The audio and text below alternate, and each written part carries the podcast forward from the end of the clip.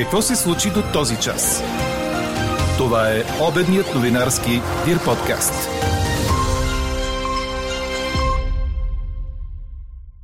Без маски на закрито за служителите в обектите с малък брой персонал от днес. Трябва да са вакцинирани или преболедували, работодателят взема крайното решение. Музеите у нас поискаха реални компенсации за щетите от пандемичната 2020 година. А ще се разберат ли България и Северна Македония по спорните въпроси, може би ще научим утре, когато у нас пристига премиерът Зоран Заев. Говори Дирбеге. Добър ден, аз съм Елена Бейкова. Чуйте подкаст новините по обяд. Променлива облачност и дъждове с гърмотевици на много места се очакват днес, съобщава синоптикът на Дир подкаст Иво Некитов. Значителни количества дъжд, локални бури и градушки ще има около централна Стара планина. Ще духа вятър от северозапад и север. Максималните температури ще бъдат от около 19-20 градуса на североисток до 31 градуса в западната част на Дунавската равнина. От днес работещите в обществени, търговски или други обекти могат да не носят маски на закрито, ако колективът е до 7 души и ако всички са вакцинирани или преболедували COVID. Решението за това ще се взема от работодателя или собственика на обекта, предвижда заповедта на здравния министр Стойчо Кацаров, издадена с нощи. Освен това, има изискване да са минали поне 14 дни от завършване на иммунизацията срещу вируса, а за преболедуването му е нужно да се докаже, че са изминали поне 15 и не повече от 180 дни след доказване на инфекцията с PCR или антигенен тест.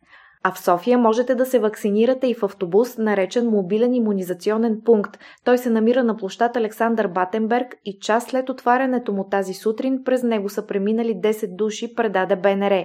През почивните дни автобусът ще бъде на терминал 1 на летище София. Работното му време ще е всеки ден от 9 до 18 часа и на разположение са всички видове вакцини.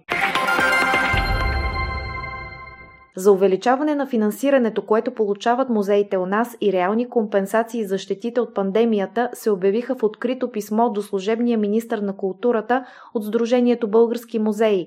Пред БНР председателят на Сдружението Борис Хаджийски обясни, че през 2020 година посещаемостта в обектите се е сринала, загубени са много средства. Основните искания, отправени в писмото, са 6. Едно от тях е увеличаване на стоеността на субсидираната бройка с минимум 30%. Предлага се още да бъде въведен допълнителен ежегоден стандарт за финансиране на откритите площи, стопанисвани от музеите и художествените галерии. Парите за издръжка не достигат за поддържането на тези площи, категоричен е Борис Хаджийски. От сдружението, в което членуват 124 музейни институции, искат още всички музеи от страната да преминат на бюджетна издръжка. Подробен преразказ на произведението Череши от Захари Карабашлиев се падна на седмокласниците по време на националното външно оценяване по български язик и литература тази сутрин. Изпитът се проведе в 1700 училища и е обхванал близо 60 000 ученици а в близо 1000 училища се проведе първото национално външно оценяване по български язик и литература след 10 клас.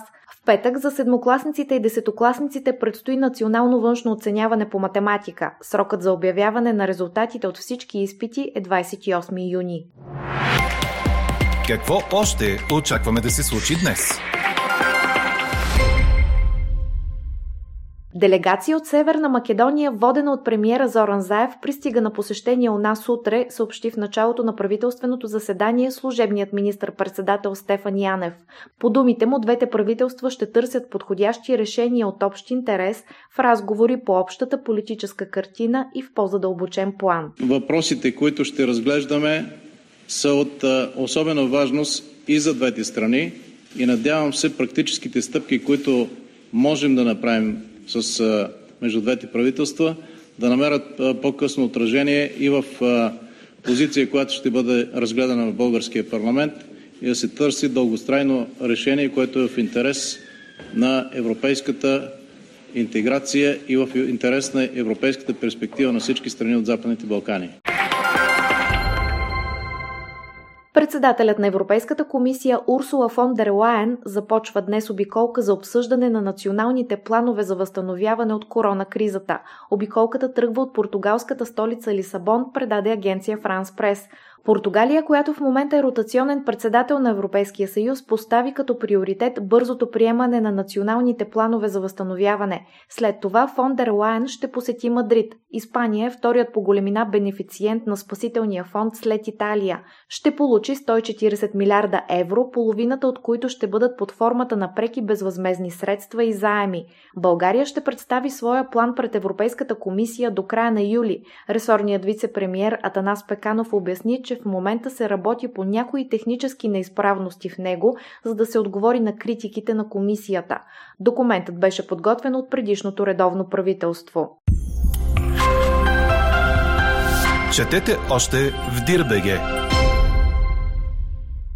Един дребен жест на Кристиано Роналдо доведе до спад в пазарната цена на компанията Кока-Кола от 4 милиарда долара, предаде Корнер. Влиянието на един от най-популярните футболисти в историята пролича мигновенно, когато по време на пресконференция преди мача между Португалия и Унгария, нападателят махна две бутилки с безалкохолната напитка и каза, цитирам, пийте вода. Кристиано не се вълнуваше, че брандът е сред основните спонсори на първенството и побърза да покаже, че не иска да има нищо общо с вредната напитка. В резултат на това акциите на Кока-Кола паднаха от 56,1 милиона долара всяка на 55,2 милиона долара.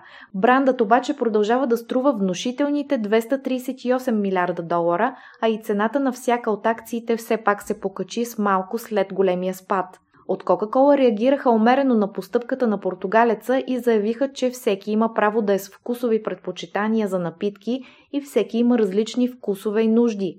Добавят, че на играчите им е била предложена също вода, както и Кока-Кола без захар за пресконференциите. Ненавистта на Роналдо към захарта е пословична, като това е една от причините за изумителната му физическа форма през годините. Той се храни по 6 пъти на ден и има строг режим, който не включва никакви изкушения.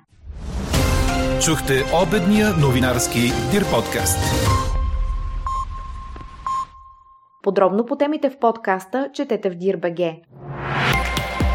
Какво ни впечатли преди малко?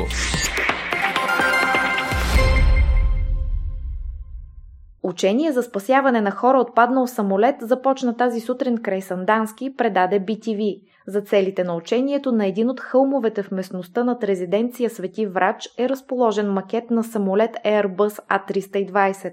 В учението се включиха екипи на пожарната, армията, гражданската въздухоплавателна администрация, авиационната база Крумово, както и на общината и Българския червен кръст.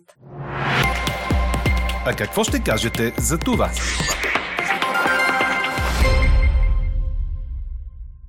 Загубили сме близо 60 000 наши сънародници за около 4 години заради мръсния въздух. Това твърди Стефан Димитров, съосновател на проекта airbg.info за мониторинг на качеството на въздуха.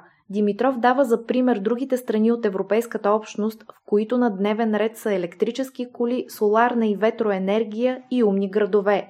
Според него инструментите на Европейската зелена сделка дават на България възможност да направи енергийна трансформация – ето защо ви питаме.